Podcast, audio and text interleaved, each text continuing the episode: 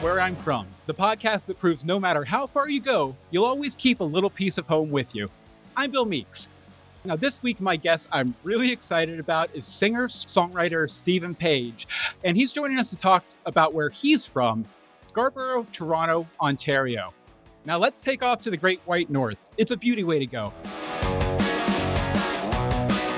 Now, you might know Steven Page as the former frontman of Barenaked Ladies. You know the guy who goes, It's been one week since you looked at me.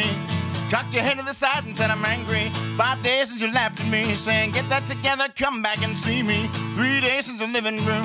I realized it's not my fault, but couldn't tell you. Yesterday, you've forgiven me. So no, sit back and wait till you say you're sorry. Hold Since leaving the band in 2009, Steve's produced solo albums like Page One and Heal Thyself Parts 1 and 2 from his current home in New York State.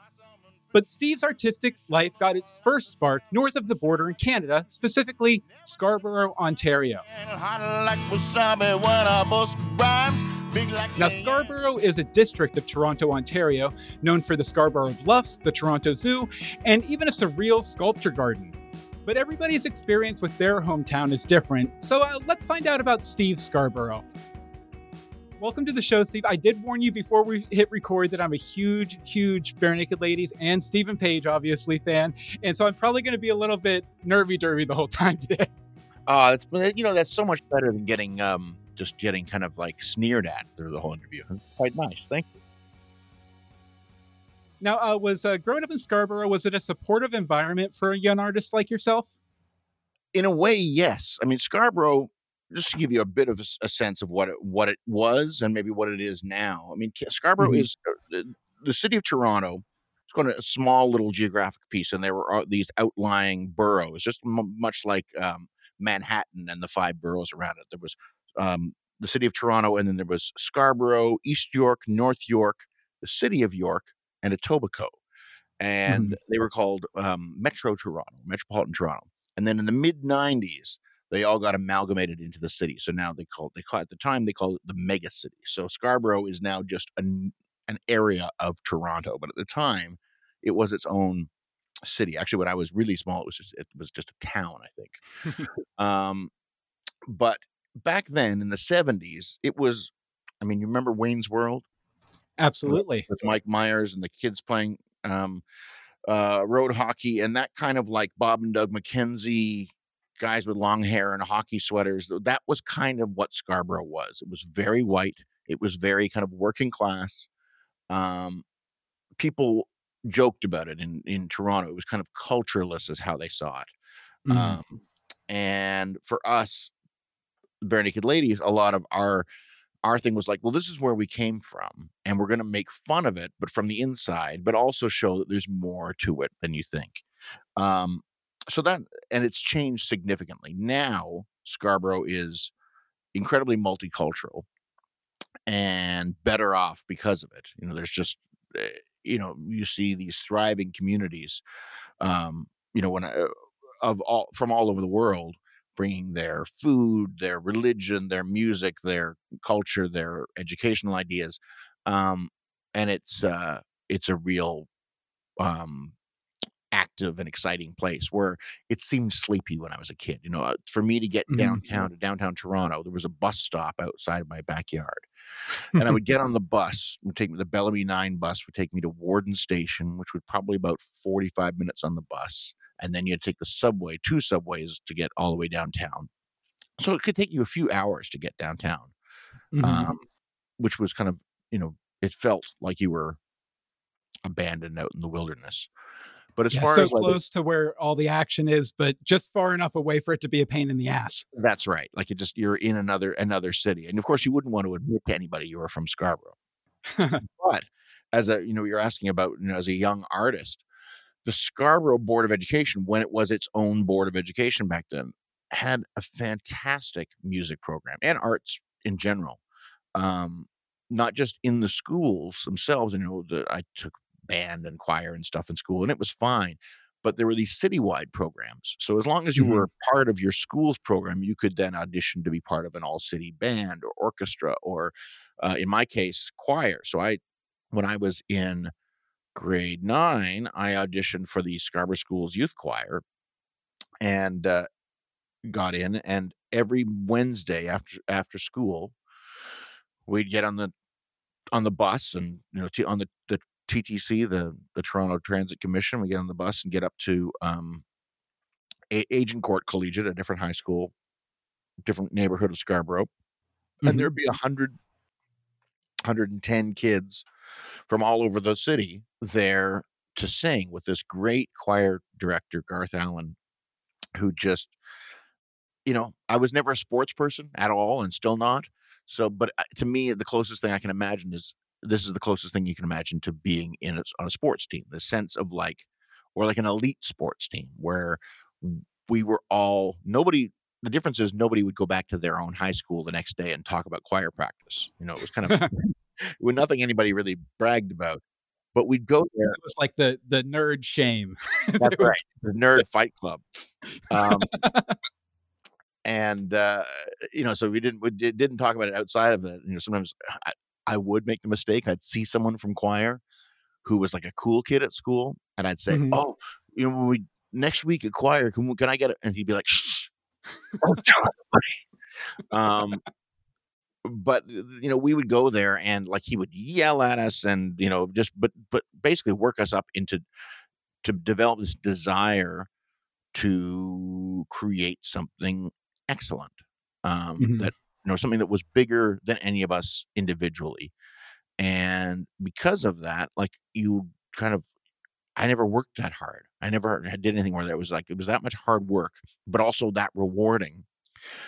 And uh you know eventually we did like a concert tour of the uk when i was 15 and like you know that was a huge Mhm. formative thing for me Oh uh, yeah. but they also the other thing that, that the Scarborough Music Program did was they would have a summer camp at the end of the school year every year. For they would have a seven day camp and a ten day camp. It was north of the city, about two hours at a at like what was a summer camp, but this was before their season started. And we would go there, and you'd be in. You know, again, you would audition, be in a different band or orchestra or choir, depending on your skill set and skill level and then there would be in the evenings there would be faculty concerts so you'd hear these professional musicians who were teaching hear them get to do their thing then there would be you know social stuff whatever school dances or you know dances or concerts or whatever else so it was this Yeah. great kind of social slash musical situation where you're completely immersed in it for a couple of weeks and i, I went there as a student and then uh, when I was in university, I went back and worked there as staff. So I was there for like the whole month of June. And, uh, you know, that was where Ed Robertson and I first started playing together. I was so just without about to that- ask you about that. There you go. Yeah. Without that, that, those opportunities, there's no way I would have ended up doing what I, what I do. so I, it, you know, since we're talking about the music camp and stuff, like you said, you know, Barenaked Ladies would have never existed if it hadn't been for that camp. So, for the uninitiated, I mean, obviously, I know the whole backstory three different ways, but uh, why don't you tell people a little bit about bit about how you and Ed sort of connected at that camp? Sure. Well, I'll tell you, I had a band in high school. Like Ed, Ed was a guy who was always playing in cover bands and stuff, and I knew him kind of from uh, when I was in Mhm. grade five, and he was in grade four. Um, and he always kind of scared me. He seemed like a tough kid, you know. He was like wearing like whatever Rush T-shirt, and always kind of looked kind of scruffy and kind of like I don't know. He just had an, an air of being kind of, you know, the opposite of my very soft, quiet, and scared child. Uh, he he had kind of confidence and cockiness and Yeah, uh, yeah. and a and a roughness to him. So I just I stayed away. Um, but I remember in in high school watching him play in a cover band and like I was one of the judges at a battle of bands and he they did like yeah they did rush and they did some of that kind of like what you know rock and prog kind of stuff and then they also did like Peter Gabriel and Talking Heads and it's like oh that's music I like um I thought well this guy is kind of well rounded well um fast forward a few months and we were at music camp Mhm. and I was sitting around with some people and I was sitting by the fire or something and Ed walks up and he is playing one of the songs that I had recorded with my friend Jeff Pouncett. I had this group called Scary Movie Breakfast. It was myself and my friend Jeff. And you know, the way we would do this was you know, some kids in high school when their parents go away for the weekend, they have a big party and they, you mm. know, get drunk and they have 100 people over to the house and mm-hmm. that kind of thing. What we would do instead when our parents would would go away is we would rent a four track cassette recorder from the music store and get a bucket of KFC and make up songs and laugh and record them. Is KFC good fuel for for lyrics, or does it kind of like slow them down a little bit? There is a built-in comedy with KFC. There's something I think I think the thing of, of two people with a bucket of chicken as a teenager for me seemed just hilarious. Um, that's not for two people. You know, now as an adult, I'm like, that's just for one person. But at the time, like, that's for like a whole bunch of people. Um, and just the idea of like, I'm gonna get some more chicken would be like that would be humor for you. For us, that was like the funniest thing in the world. Mhm. Um, and we, yeah, we would record these songs and laugh, and then you know m- make duplicate tapes and send them, you know, give them to friends who would then tape them for other friends. It was the the era of the dual tape recorder. Mhm. Uh, so Ed, when at this music camp, came up and he was singing one of the songs from that tape, and I was like, "Holy crap, he knows this stuff." What was the song? uh, Out of curiosity. I don't, mm, I don't remember which song it was. Probably, uh, really don't know. Was probably what it was. That's because that's one that that's one of the Scary Movie Breakfast songs that Ed and I sang together. There was that. Lilac Girl was another one, which was a slightly later one. Mhm. Uh, the yeah, so it was probably really don't know. But the thing was, we started singing it together in harmony, which was a thing Jeff and I had struggled with a bit. And uh, for Ed, Ed and I, it was effortless, and our voices just kind of blended together perfectly. And you know, again, in the in not trying to be neither of us wanted to be too effusive about how excited we were by that. We just pretended it was, yeah, it's just wha- whatever, fine. Um, and that was kind of the end of that for a little while. Although, um, you know, I've I certainly would have loved to have continued making more music with him, but you know, he had other other projects on the go. He was getting ready to go away to university or something at that Yeah. point, and you know, we didn't know what was going to happen.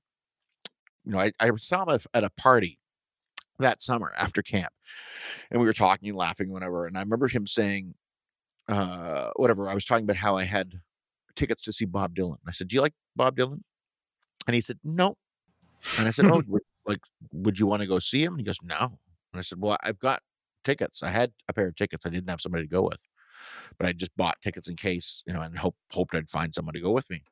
Mhm. And I said, "I have tickets. I mean, I'll just, I'll, you don't have to pay me or anything." And he goes, "Well, yeah, okay, I guess." And so we went, and we went. It was at the the Canadian National Exhibition, the X, the CNE in Toronto, and uh, you know, so it's like the equivalent of a state fair at that point. We walked around and ate, you know, made each other eat the most disgusting foods possible, and laughed and went on rides and stuff, and then went on the went to the to the concert Mhm. afterwards. And uh, you know, the concert was kind of we were way in the back of this giant stadium, and it was my first Bob Dylan concert. I didn't realize that you wouldn't necessarily know what songs he was playing until it was just about finished.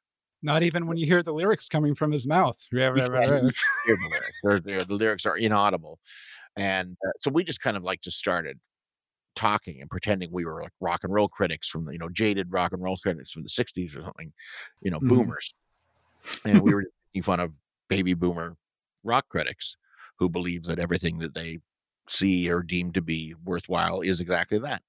Um, so uh, you know, we're talking about fake bands, but you know, as if they were real. Like you know, a lot of people don't remember the first band on stage at Woodstock because the cameras weren't rolling yet. Was this band Barenaked Ladies? It was two guys with hip waders and singing songs about soup and whatever. And so we were laughing about all these different things. We had a bunch of different band names, and then fast forward a couple weeks, and Ed calls and says, "You know, I was telling you about that battle of the bands I was supposed to do with my cover band." uh, they called and and confirmed, and they said, uh, you know, we're really counting on you guys. And I didn't have the heart to tell them that we that my cover band broke up, so I just told them we'd do it, but that the name had changed. Um, so I told them we're called Barenaked Ladies. Um, so do you want to be at Barenaked Ladies with me? And I was like, you told them what? the joke name is like, okay, that's now the name. And we went and did this show, and it was down at the Toronto City Hall, so down in the big city. Mhm, mhm. It was the city hall in front of uh, the the the plaza in front of the city hall, and we If I remember correctly, it's called Nathan Phillips Square. You're right because you can you'll see that show up in the history of the band only a few years later. Quite a pivotal moment of the band. It played, played some major part major parts in the in the uh, band's history. Um, Absolutely. We went down there and the whole plan was we were going to like rehearse earlier in the week and stuff maybe a few times and then we never did it was like oh i'm busy i gotta do this or don't feel like it. So we never rehearsed we showed up at the place and went okay let's go into the stairwell in the parking garage and, and we'll figure out what songs we know. And like do you know uh uh i walked the line johnny cash? Yeah i know that. Okay let's do that. Do you know uh uh wishing well by terence trent d'arby? Yeah i know that. Okay let's try that. And we just did that and a few of the the old scary movie breakfast songs and that kind of stuff.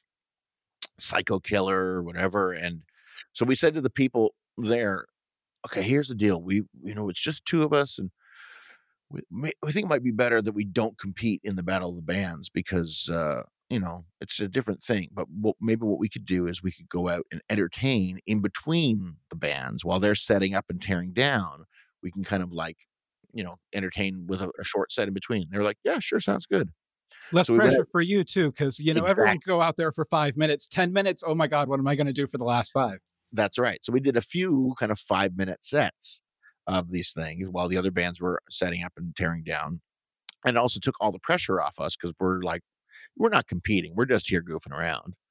Mhm. And then we won the Battle of the Bands afterward, anyways. And the prize was like, I think it was like 200 bucks or something like that, which was pretty good in 1988 for Oh, absolutely. That could be that could be rent for some people. In That's 19 right. but we also got to open for a band called the the the, the um, Razorbacks, who were a rockabilly band, Mhm. and they were awesome. Like they were, we just we loved them anyways. We'd go see them whenever we could. But we we opened for them uh, at the Horseshoe Tavern in Toronto, and like that was a huge deal for us. I mean, it didn't get us anywhere, but the one thing that came from that was we thought, well, we can't change the name of the band now because if, if somebody was at Nathan Phillips Square or the Razorback show and they saw us, um, well then, you know, what if they liked us and we change our names? They'll never find us. Yeah, and if, if they're like, "Uh, do you guys know that band that has the two nerdy guys? I mean, in Toronto, they're probably going to be running. There's probably going to be seven or eight options, easy. That wasn't actually the case at the time. We may have created that, but uh, at the time, at the time we were we were fairly unique that way. I think I think that was one of the things about the band that we really exploited as we went forward was that honestly at that point in Toronto music, I mean there were great bands, but most bands it remember this was the era in music when um the U2 Joshua Tree album was out. You know, think about the Mhm. imaging on that, the black and white, stark, very serious, no one's looking at the camera or each other. Um a lot of things like leather vests and uh, you know and but there was also was that mixed with a kind of an earnest americana kind of thing um so you had bands i mean the bands that i would see a lot were things like andrew cash or the cowboy junkies or blue rodeo or the tragically hip uh, all Mhm. great artists but their image was not nerdy or goofy um it was kind of like it was as if it was like an extension of the band or something like that and uh had that Kind of, rootsy- kind of elevated, like kind above it a little bit.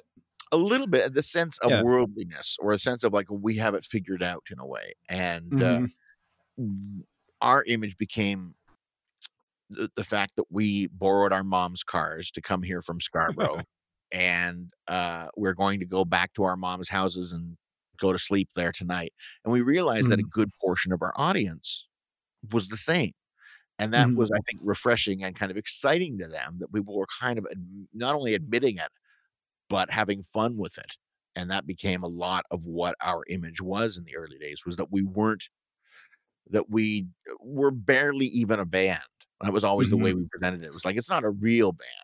Even then as we started adding members like ed knew jim and andy Creeggan from music hand as mm-hmm. well. He had played in their cover band that they had and was in the percussion section of the orchestra with andy and that he said oh we should get jim and andy to play with us for a show and we'll call it our band quote unquote.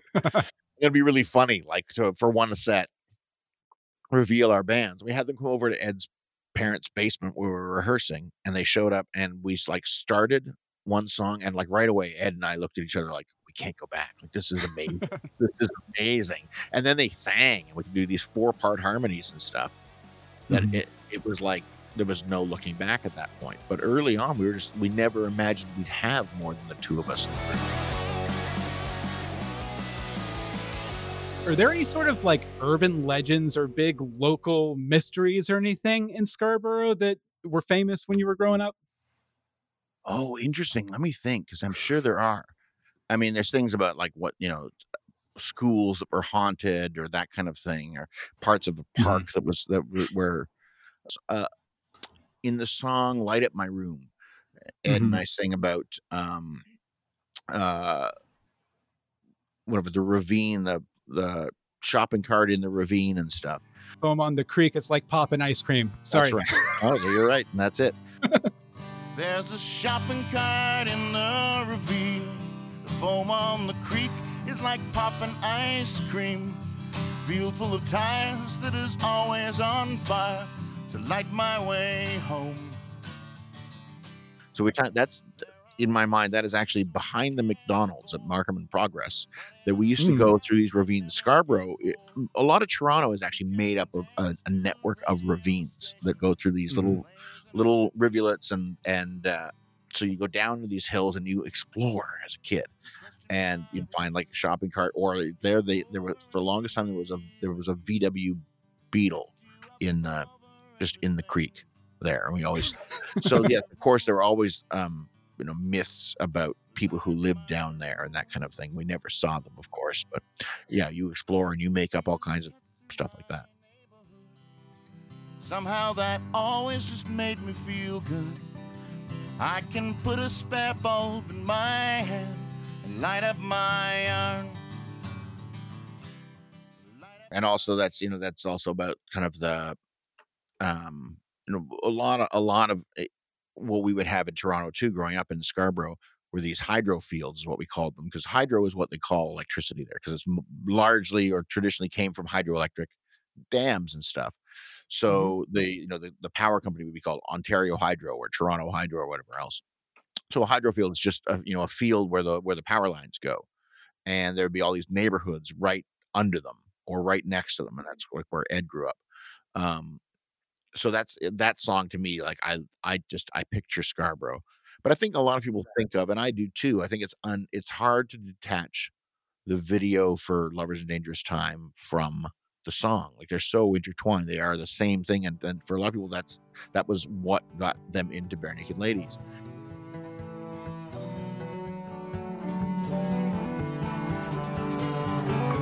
And that is essentially a tour of Scarborough. That video is us driving around Scarborough.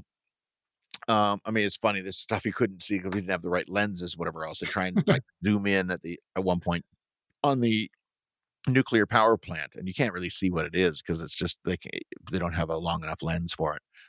Yeah. but we still do it. But it's like you know driving around through those hydro fields and strip malls and residential areas, and actually that the the area at the end where we're dancing in the field is right next to what was A and A's records in the Scarborough branch of that where Ed once worked too. So that Nice. to me, that song, even though it's not in the lyrics and we didn't write the song, to me it's still the most Scarborough of everything.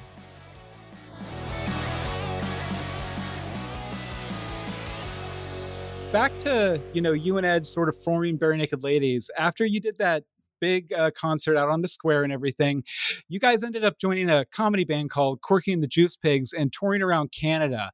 What did that tour teach you about uh, your native land of Canada, and what did it make you miss about Scarborough?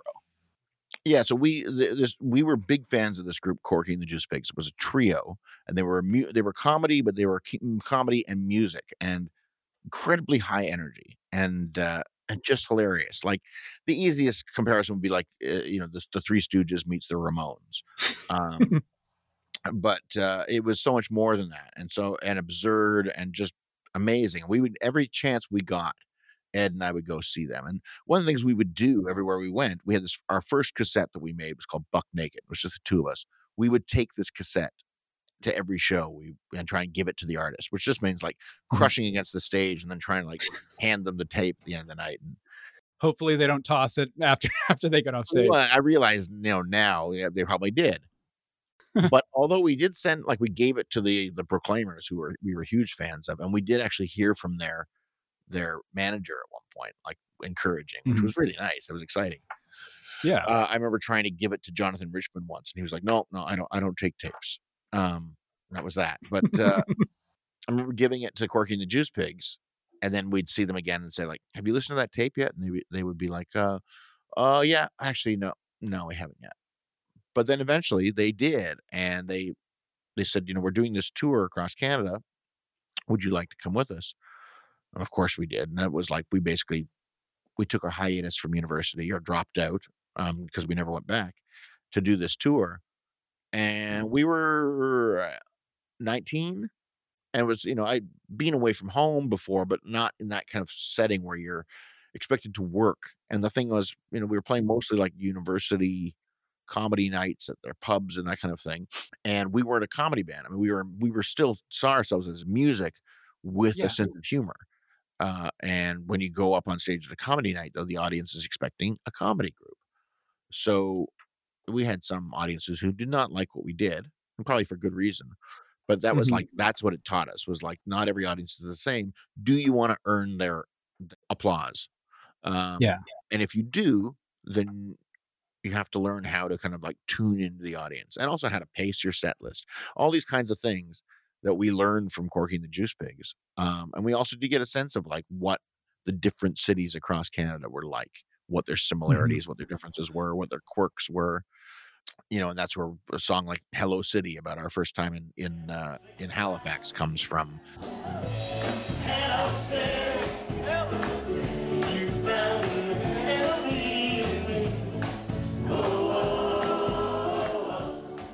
you know, playing at this place. I love Halifax, but at that time, you know, we were playing at this kind of place called the Lower Deck, which is kind of traditionally what they would have there would be like, you know, uh, Celtic folk music, sea shanties, you know, that kind of thing, right on the water.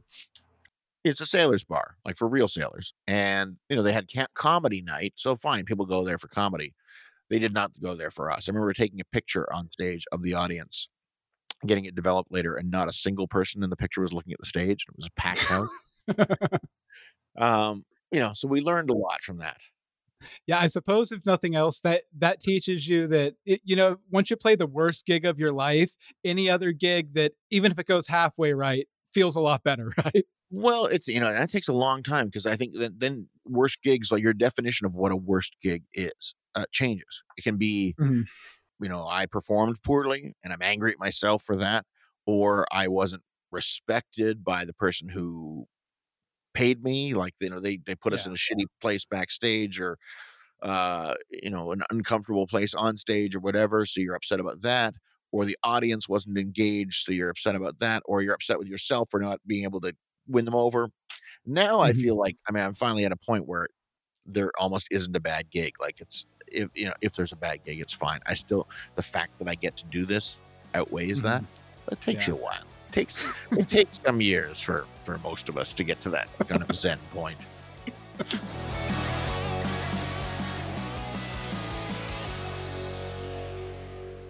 Okay, uh, we're going to be back with more from Steve Page, but first, a word from our sponsor.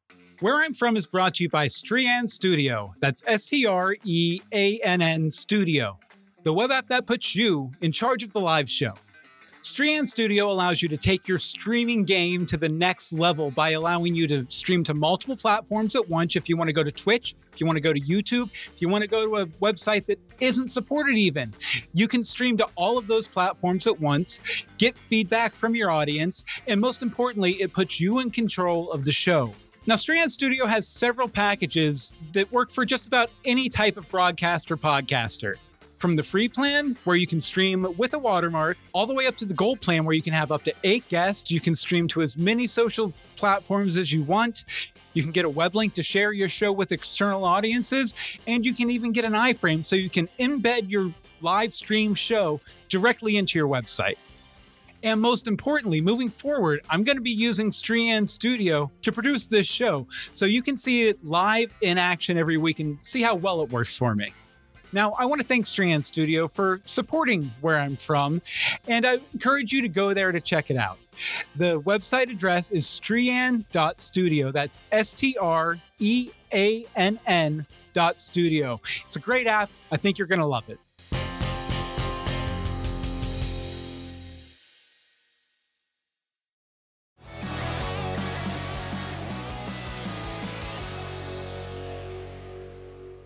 One thing I've always really liked about uh, Barenaked Ladies' origin story is that you guys were kind of like a viral hit before there was an internet.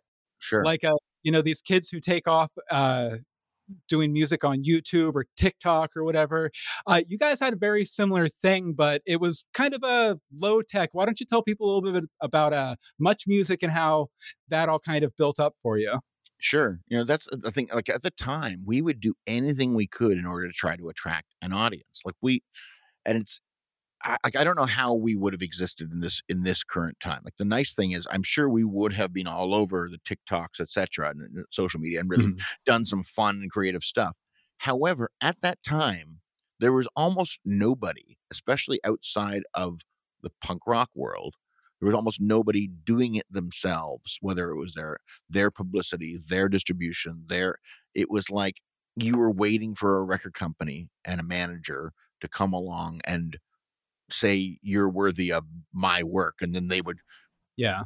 you know feed you into the machine and we were like we didn't we didn't want to wait for any machine so for instance we'd play we'd be playing a gig and sometimes we like we played so much sometimes we would have three different gigs in one day but we would Mhm. play you know gigs every night of the week if we could just you know whether it was lunchtime at a community college pub and then dinner then it would be like then it'd be opening for some bigger band at the horseshoe and then it'd be like a 11 o'clock set at some other bar.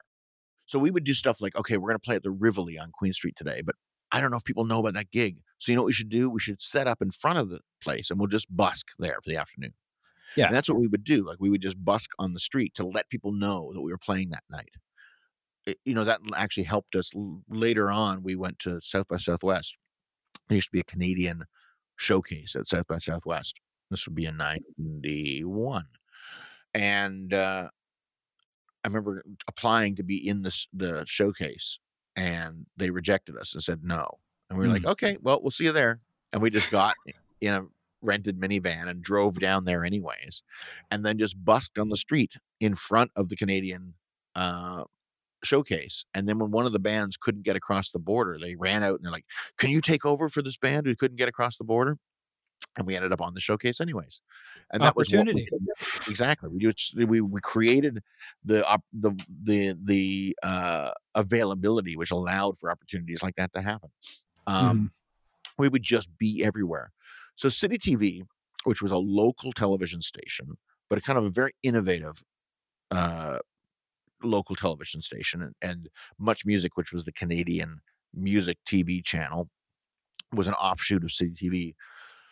They had uh, a very kind of an open plan, uh, an open concept studio for for their broadcasts, and it was very you could see all the people behind the scenes. It was um, just a Mhm. very different way of doing stuff back then.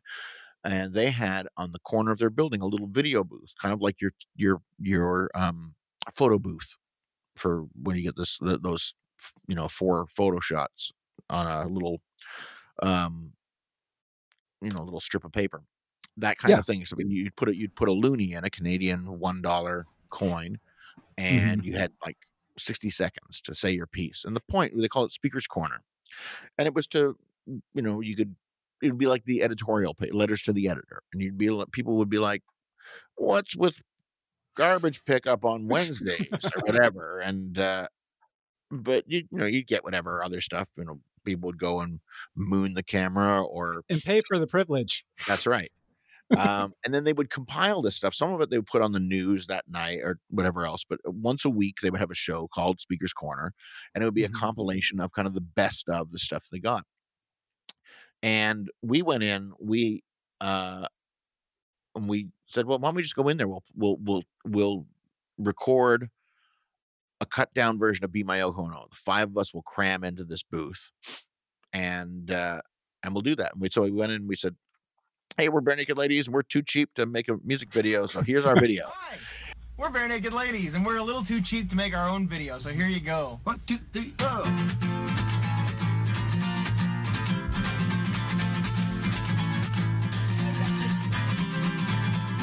If there's someone you can't live without, so oh, oh, oh. And if there's someone you can just shove out,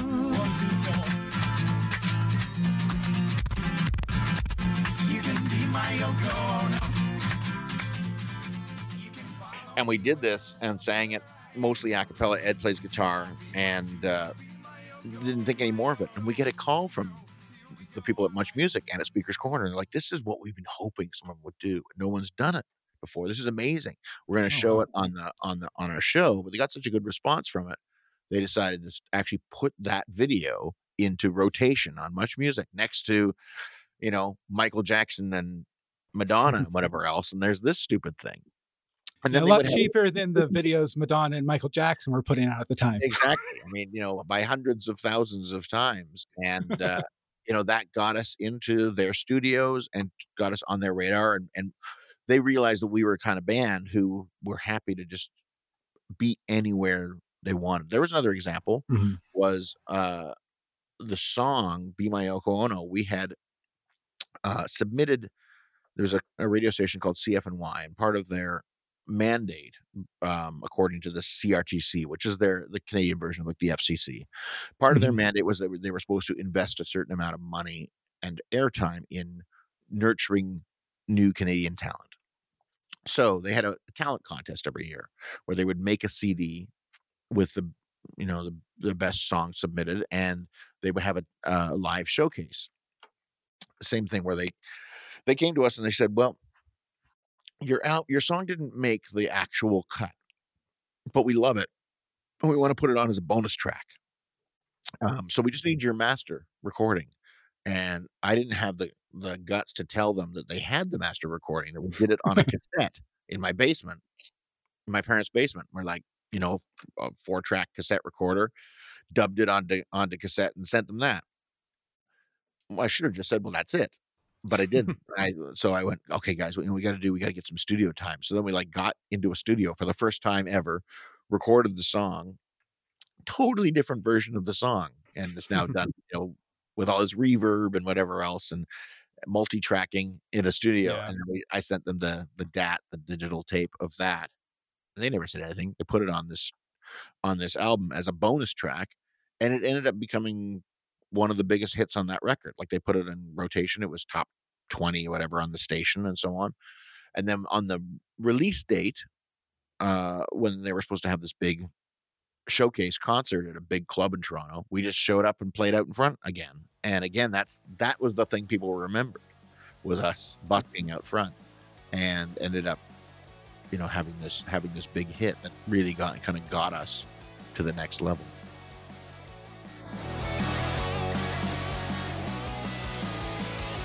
One thing that's always struck me about your music is that you have this sort of a thread of like a dark humor to it, which, you know, isn't too surprising because there's a lot of comedy legends that have come from Scarborough, Toronto, like uh, Mike Myers, The Kids in the Hall, etc. What do you think it was about the area in the late 80s, early 90s that made it such a fertile breeding ground for alternative comedians, musicians, and musical comedians, and every mix of of that? Yeah, it's amazing. I mean, uh, Jim Carrey is from Scarborough as well, or spent spent time growing up there. Um, Mhm.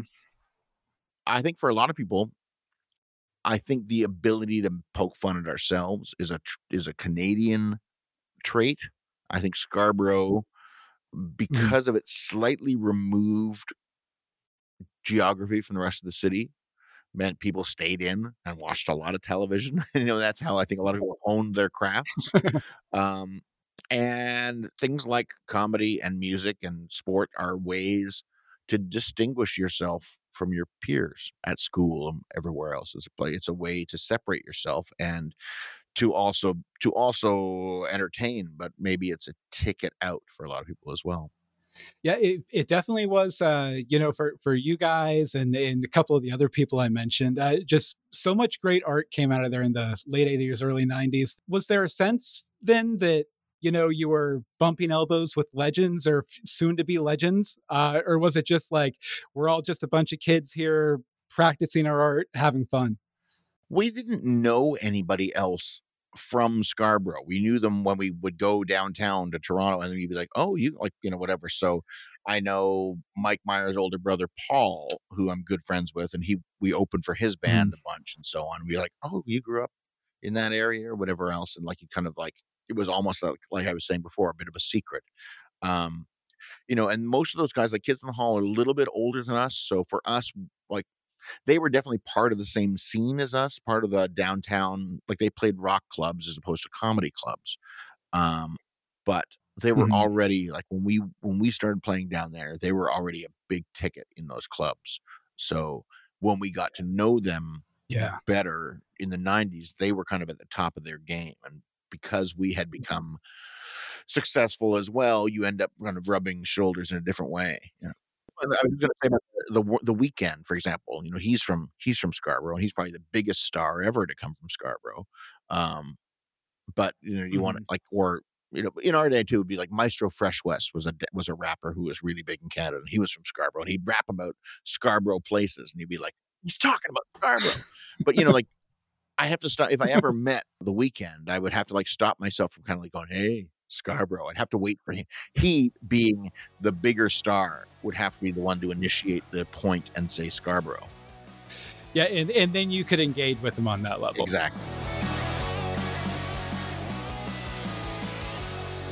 you probably feel a responsibility, right, to kind of like promote that area and give back to that area in your art when you're promoting your art, all that stuff. Where do you think that stems from? I think part of it for us was, I mean, I don't think we, I don't feel that way necessarily now. I do feel grateful for the time I had, but at the time, I felt like there was a Canadian. I mean, I mean, I hadn't fully figured it out, but Canadians really like, like, they like to identify other Canadians out in the world outside of Canada. You know, it's one of these Mhm. things, you know, and I'm Jewish too, and Jews do this all the time. Like, oh, did you know this actor was Jewish? You know, this guy was Jewish. You know? Um, and so to be, you know, if there was someone who was Canadian and Jewish, like that's like Leonard Cohen, that's perfect. But That's your uh, new best friend. that's right. but you, uh, so I think as a kid, you're always thinking about that stuff. But adults do it too. But there's always this sense we would have people stop me, stop us on the street and say, "Hey guys, you know, love what you do. Stay Canadian." And it was almost like a threat. It was like, "You better stay Canadian. Don't, don't go to L.A." And I mean, even though the people like this don't, um, who say that stuff, they probably super, they're big Neil Young fans. But for some Mhm. reason, me, don't you dare go to Los Angeles. Uh, don't you dare follow your dreams. As long keep your dreams small. It's a very it's a very weird thing. It's like don't get too if you get big outside of Canada, we might just disown you. Um, and I think some of that comes from things like I think especially for our generation when Gretzky got traded to uh, to Los Angeles in '88. It's the same year also when Ben Johnson got uh, accused of of uh, cheating in the Olympics and lost his gold medal. And I think those two things were hugely emotional things for Canadians in general. And I think they messed with the Canadian psyche. That Canadians were nervous, became nervous that that they would become somehow laughing stocks or the thing that made them feel Canadian is all of a sudden Mhm. no longer Canadian. How do you reconcile that? And I think sometimes Canadians overthink it. So I think we always Mhm. felt like if we won an award or whatever else, we had to go, "Hey, Canada, Scarborough," just to let everybody know that we hadn't changed. and Um, so they didn't throw the full boxes of Kraft macaroni and cheese on stage when he came back. That's right. And they, uh, you know, they. So, I, but I think, I think now we realize that, like, you know, it, it wasn't, it wasn't worth it. They'll turn on you anyways. There's nothing you can mm-hmm. do to to make them not turn on you. They, they, when they want to, they will. but yeah, yeah. but we wanted people to, and and the, the idea of the idea that we had of let's show people we haven't changed is mm-hmm. kind of is kind of bogus because like you're allowed to change Yeah. I mean, be aware of where you came from and be grateful for that. But you're, I mean, I, I encourage people to change. You don't have it all figured out when you're 20. Oh, absolutely not. If I if I if I had to live by the decisions of my 20 year old self, I, I'd be in a bad bad Yeah. place. Exactly. I think most of us would. Drove downtown in the rain, 9:30 on a Tuesday night, just to check out the late night record shop. So, you know, you guys start Barenaked Ladies. You release that first big album, Gordon. One of the songs on that, I think, kind of ties back to your hometown a little bit, and that's Brian Wilson. Uh, it mentions you mention in it a late night record shop. Now, you know, I'm a huge BNL nerd, uh, so I know that that references a record chain called Sam the Record Man. Why don't you tell people a little bit about that and uh, why it was such a special place for you? Well, by that point, I had moved, my parents had moved to a northern suburb called Richmond Hill. And I'd left all of my Scarborough friends behind, was very, you know, depressed about that and felt very mm-hmm. alone. And going to school would take like a 20 minute walk to the bus stop, which was not great in the winter, and then take the bus. It took me a long time to get to school. So once I could drive, I would drove everywhere. And one of the things I would do is get, you know, borrow my parents' car, my grandmother's car or something, and I'd drive downtown to downtown Toronto at the corner of Yonge and Gould Street. There were two big record stores. One was A and A's, and later became HMV, and uh, Sam the Record Man. And it wasn't until years and years later, because I I'm was always a huge record collector. I mean, for me, the place where I felt the most calm uh, and the most at home, anywhere I went in the world, was always a record store so wherever we toured across Canada or in the United States or in Japan or in the UK, like going to record stores was like place like that was that that was my goal. That was the thing I wanted to do. It was even what I wanted to do when I'd go visit my grandmother in Florida or whatever. to go to you know, I'd like to go to the record store. Um, so Sam the Record Man, which was three floors of records, was huge. And I realized much later was one of the greatest record stores in the whole world it was just a big part of kind of Toronto's music culture. And and for us later on, once we'd actually recorded some of this stuff, you know, we did the yellow tape, which was a five song demo that we had recorded and started having some uh uh retail demand to be able to buy this thing. It ended up going gold in Canada, selling over almost a hundred thousand copies of the of this five song cassette. Uh, Mhm. and that was largely thanks to Sam the Record Man. I also worked at a Sam the Record Man in a mall in Richmond Hill where I was living as a later teen, um, which was, uh, you know, I, my dream come true, except it was in a mall store, which was Mhm. a total bummer because A, all the records were expensive, and B, I wasn't allowed to play anything I wanted to play. It was basically just whatever the man, the owner of the franchise let us play, which was like, um, you know, the California Raisins, a cocktail soundtrack. Wait, so it was a little bit like um you know you're a big fan of mcdonald's then you get your first job at mcdonald's and you're like you know i still respect a quarter pounder but it's not my favorite anymore That I think it's exactly like that, probably. Yes. Uh, it's also the days of like you had to call in credit card authorizations. Like there was no Mhm. automatic thing to do that. There was no like there were no modem lines or anything else. So you would, you know, if, if there was a lull in sales, and be like, okay, you got to call in credit card authorizations, and like Mhm. so you'd have these handwritten credit card slips, yeah and then have to call Visa, and then they go, yeah, that one's declined, but you can't do anything about it. The person's already left the store with the goods. Yeah, Mhm. it's a different time. I feel nostalgic about that.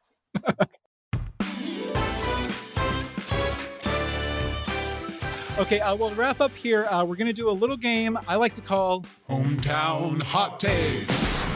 hometown hot takes where i give you sort of a this or that and you have to give me a choice and why you chose it uh, okay these are canadian landmarks uh, or toronto landmarks the cn tower versus nathan phillips square Oh, I'm gonna say I'm gonna say CN Tower. Even though Nathan Phillips Square is important to us, CN Mhm. Tower is quite spectacular. Absolutely. Uh, uh, One of the largest uh, freestanding structures in North America, isn't it? Right. It used to be the largest, and we were we would always make sure people knew that. But I mean, I remember it being constructed. It was exciting when I was a kid, watching it, Mm-hmm. you know, be finished off. And then, uh, you know, my my kids when they were younger, they would be very excited to go up up to the top. So you know, I have good lots of good memories of that place. Nice. Okay, uh, Much Music versus MTV. Oh, much music. Absolutely. I, you know, uh, my time on MTV as an artist was very limited. It was only a few songs that they showed on there. Although I do remember when I was living in Florida when I was 12, uh, I babysat for this kid who had MTV in his house. We didn't have it at our house. And I got to Yeah. watch Der Kommissar uh, over and over again, which was pretty exciting. But MTV or Much Music, I mean, rather, was such a was so instrumental to both my my taste and also my Mhm. career. Yeah, absolutely. Poutine versus ketchup chips. Oh, poutine, hands down. First of all, poutine is awesome, and and back in the day, that was like one of those things on Ed's and my first tour. Like you couldn't get poutine outside of Quebec. It didn't exist outside of Quebec. Uh, so you'd have to go to a place in Montreal and you'd get it and be like, oh my God, I'm eating poutine. That's so amazing. We would have fries and gravy.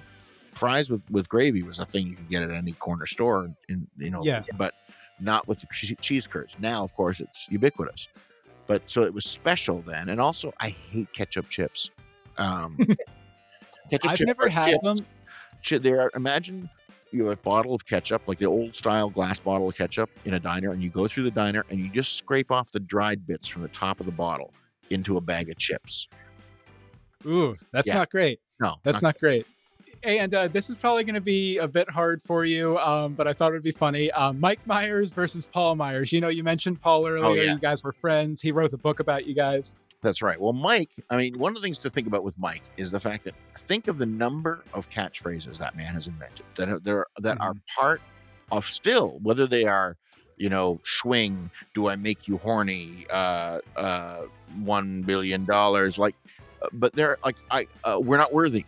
This thing that people still do, the bowing motion, that's all him. Like, and uh, you could go through every one of his characters and probably pick out seven different catchphrases that have been completely Mhm. removed from the characters they were part of. That's Yeah. ingenious. That is incredible. Um, so I think he needs he needs to have that respect. But Paul is my friend, and Paul's been an important part of my life. So I would choose Paul. Please Good, good answer. Ecumenical answer. okay, uh, Tim Hortons versus A and W. I'm gonna say I I'm gonna say A and W, even though uh I'm I don't care about the root beer. It's too warm. Mm-hmm. Uh, don't love it. I like the fact that Craig Northey, my partner in in music, can can get a veggie burger there. He can get a Beyond Meat burger that he enjoys. I don't love their Mhm. food, but I like the Mhm. fact that it, the quirky fact that it's so popular in Canada.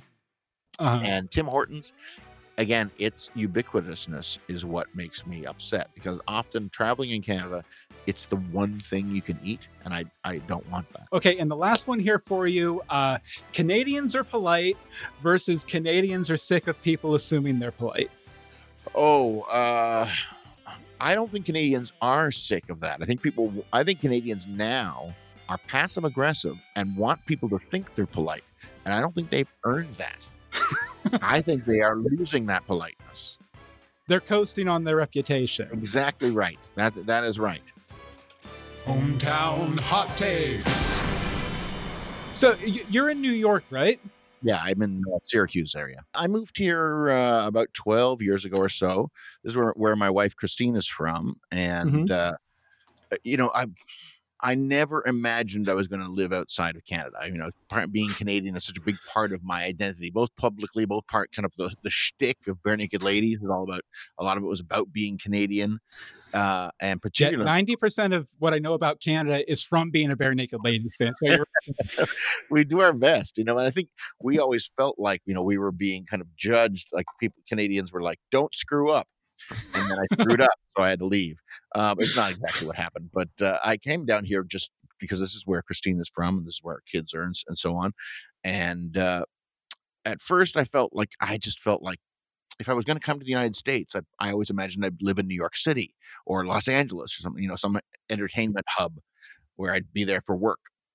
Um, but uh, I've really gotten to know and like the place. I mean, obviously there are social and political things I disagree with, but there there are tons of those up in Canada too. I've realized, you know, there's a lot that I've learned from being a Canadian living outside of Canada about kind of ca- Canadians' own weird um, uh, kind of mixture of uh, imposter syndrome or this inferiority complex that they, they they have mixed with this grand superiority complex, which I find kind of annoying. Um, so coming here, where you know I think most people know, hey, we're imperfect. Uh, it feels like a more. It feels like um, there's some possibility here sometimes too. Uh, it's it's great because this is what like I guess what they call the Rust Belt. You know, it's part of the part of America along the Mhm. Great Lakes that has seen better days as far as the uh, manufacturing and transportation hub that it once was.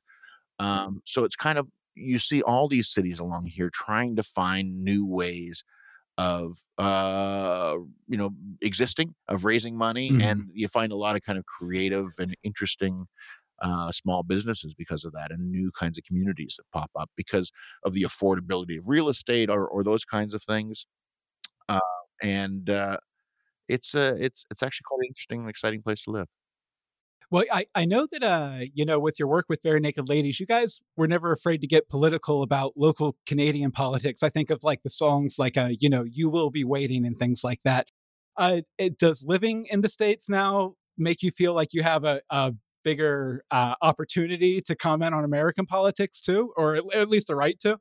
Well, you know, in the song um, uh, "White Noise," I say, you know, I, I, Mhm. I had to learn to bite my tongue, or send me back to where I came from because I there is that sense of like I'm I'm here, I'm a guest. You know, I, I have a Mhm. green card, but I'm not a citizen. So there's a part of me that thinks, and that's you know, being a uh, being Jewish and growing up in the shadow of the Holocaust, it always seemed like hyperbole. You know, I- this idea of like, well, if I make too much noise, they could send me home, or worse.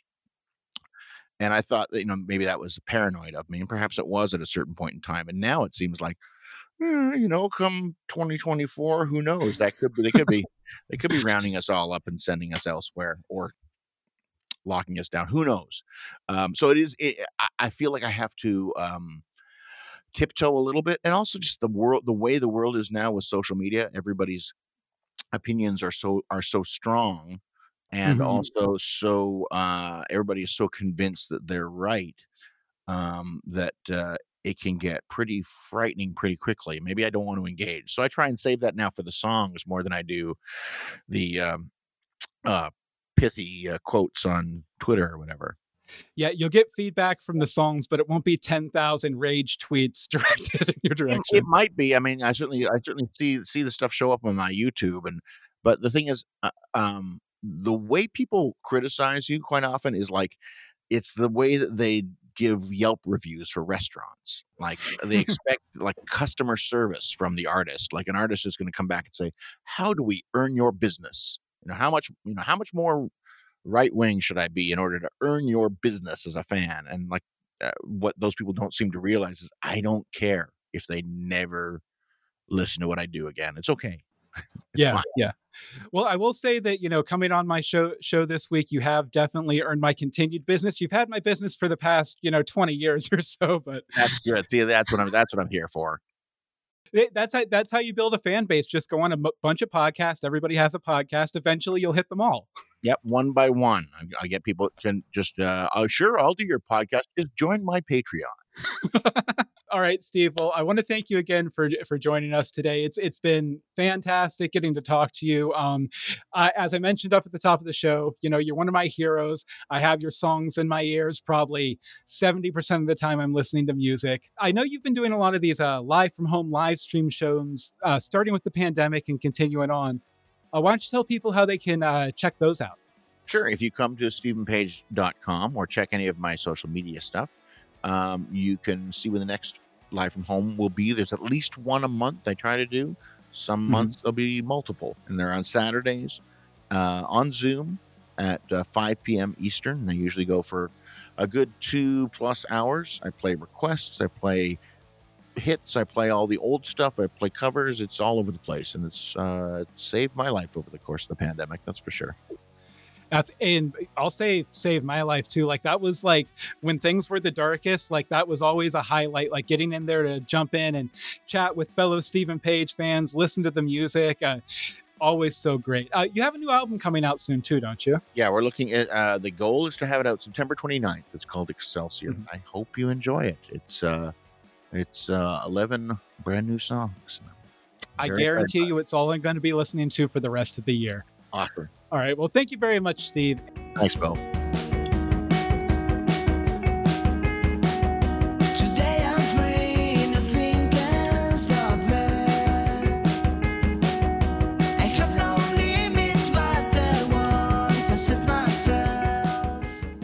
Now, it is early days for where I'm from here, so we don't have all of the socials and the emails and everything set up yet, but you can go ahead and feel free to email me, bill at billmeeks.com, with your reaction to Steve's stories about Scarborough, some stories about your hometown, or future people you'd like to see come on the show. Well, that does it for this week. Join me next week where I talk to somebody else about where they're from. I've been Bill Meeks. See you next time.